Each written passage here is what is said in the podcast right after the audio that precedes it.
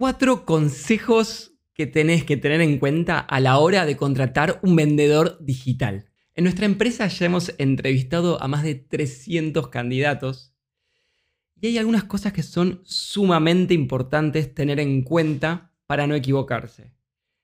Equivocarse a la hora de elegir un candidato es realmente costoso, pero muy costoso. No solo porque, bueno, uno le tiene que estar pagando el salario a una persona por dos, tres meses, no sé, cuatro, cinco, seis meses, el periodo que, que nos lleve, ¿no? Poder validar si la persona tiene buenos resultados o no. No solo por eso, sino por la cantidad de desperdicio que hay, sobre todo, ¿no? En, hablando de un vendedor, cuando uno le da prospectos para que él intente vender y si tiene una tasa de cierre baja porque no tiene buenos resultados, la cantidad de posibles negocios que se pierden. No solo los posibles negocios que se pierden, sino además toda la inversión que uno hace en marketing. Es muy costoso traer potenciales clientes de valor para que después en ventas se terminen desperdiciando. Por eso es muy importante maximizar la probabilidad de que el vendedor que ingresa sea exitoso. En este video vamos a dar cuatro puntos súper importantes a tener en cuenta para que eso pase. Si te gustan los videos sobre marketing y ventas digitales, suscríbete a nuestro canal y activa la campanita.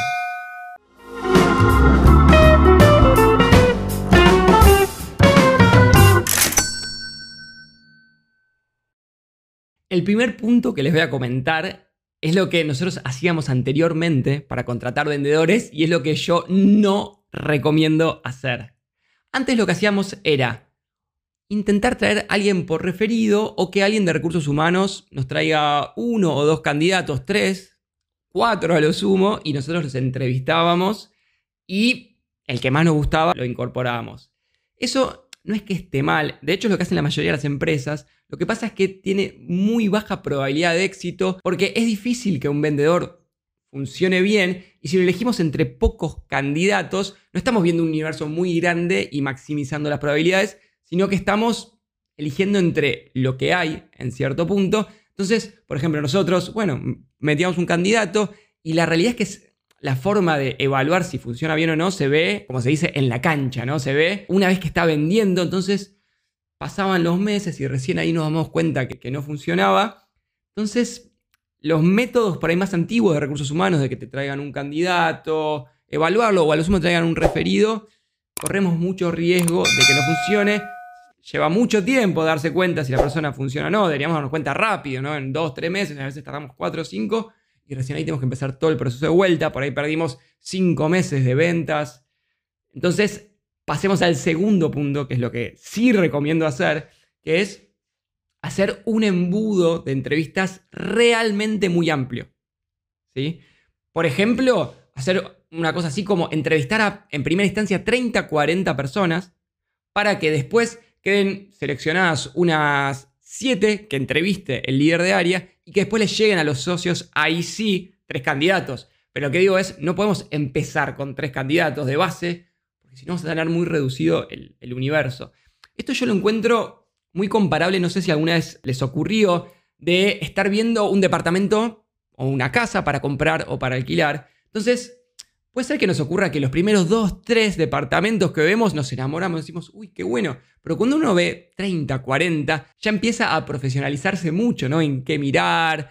Y ahí uno se da cuenta, wow, no puedo creer que lo, el tercero que había visto que supuestamente me re gustaba, no, o sea, comparando con todo lo que vi después y con lo que terminé aprendiendo, no era nada bueno. Entonces, si nosotros vemos realmente a muchos candidatos, vamos a estar eligiendo entre lo mejor, de lo mejor, de lo mejor, de lo mejor. Y eso maximiza mucho la probabilidad de éxito del vendedor, ¿sí? Entonces, no recomiendo que para contratar a alguien estemos entrevistando a dos, tres, cuatro candidatos de ese, elijamos al mejor. No, tenemos que empezar con un embudo, con un universo de candidatos que hacemos una primera entrevista muy, muy amplia. En próximos videos voy a contar cómo hacer ese proceso de entrevistas para tampoco estar dedicándole cuatro meses a entrevistar a personas, ¿no?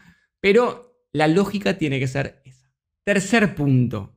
Las instancias de entrevista tienen que ser tres para que el vendedor que incorporemos o los vendedores que incorporemos sean exitosos. Si no puede ser una entrevista, lo más común que hacen las empresas es que el dueño tiene una entrevista donde tiene una charla y si la persona le gustó, ingresa. El problema de eso es que nos pasa a todos.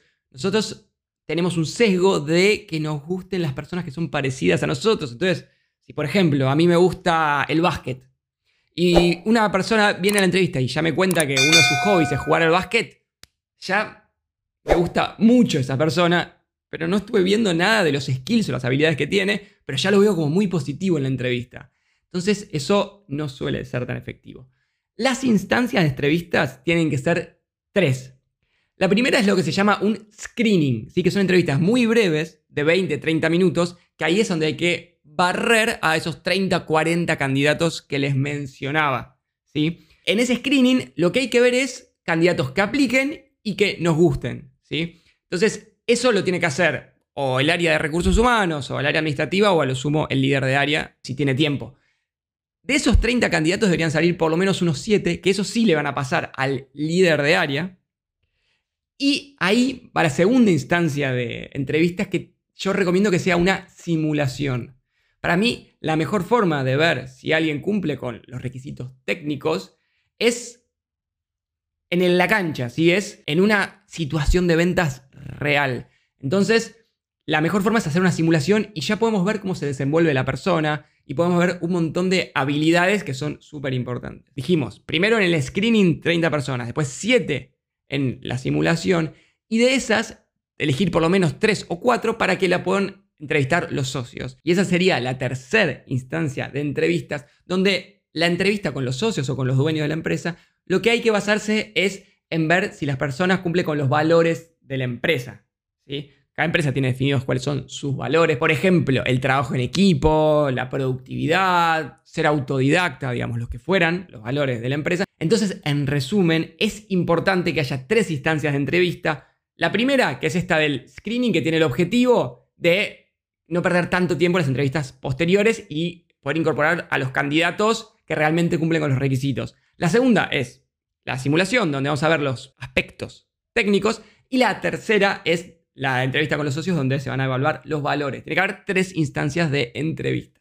Y el cuarto punto que yo recomiendo fuertemente es para la mayoría de las posiciones que ingresemos en la empresa, pero sobre todo vendedores, que no ingresemos un solo candidato, sino que ingresemos por lo menos dos. Después, a lo sumo, o se quedan los dos o se quedará una sola de las personas en lo que es el periodo de prueba, pero realmente donde más se ve el valor de un vendedor es cuando está realmente en la práctica. A nosotros, por ejemplo, nos ha ocurrido que ingresamos dos vendedores y uno terminó siendo muy, muy bueno y el otro no funcionó. Pero en las entrevistas, la verdad, no nos hubiéramos dado cuenta. Entonces, si uno ya ingresa de forma verdadera a dos personas, por más que después quiera quedarse con una, suben mucho más las probabilidades de éxito. Eso lo recomiendo muy fuertemente. En los próximos videos voy a estar contando cómo hicimos para generar estos treinta, cuarenta candidatos. Les voy a mostrar el paso a paso de cómo, de cómo se escribe una oferta laboral, dónde se publica, cómo armar los embudos, cómo armar las planillas, cómo hacer las entrevistas. Voy a contar cómo hacer los screenings, las simulaciones, etcétera. Eso en próximos videos. Y como siempre, recuerden que si están buscando un software de automatización comercial para poder tener todos sus contactos, todos sus prospectos, los de WhatsApp, los del mail, los de la página web, en una sola plataforma y desde ahí poder automatizar las ventas, poder mandar mails masivos, escribirles por WhatsApp a los clientes, ingresen a clienti punto co y agenden una llamada hoy mismo. Nos vemos.